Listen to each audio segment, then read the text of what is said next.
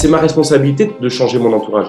Il y a un vrai euh, combat. C'est pas juste un claquement de doigts. Ça demande de réfléchir, de prier. Il faut être dans une recherche de comment je peux changer les choses. Je considère que c'est Dieu qui a inventé le partage, mais le capital aussi et la propriété aussi. En fait, dans la Bible, on a de quoi trouver euh, des éléments qui nous placent ni au milieu, ni au-dessus, juste en dehors des parties pris.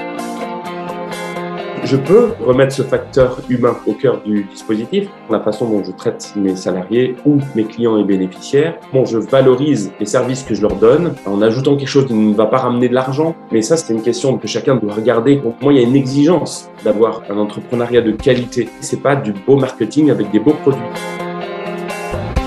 On peut aussi faire des belles choses, hein. mais l'image extérieure n'est pas déterminante. C'est d'abord nos convictions. Un entrepreneur de conviction va devoir se battre pour remettre l'être humain au cœur parce que c'est la financiarisation hors sol qui dicte son rythme au monde entier.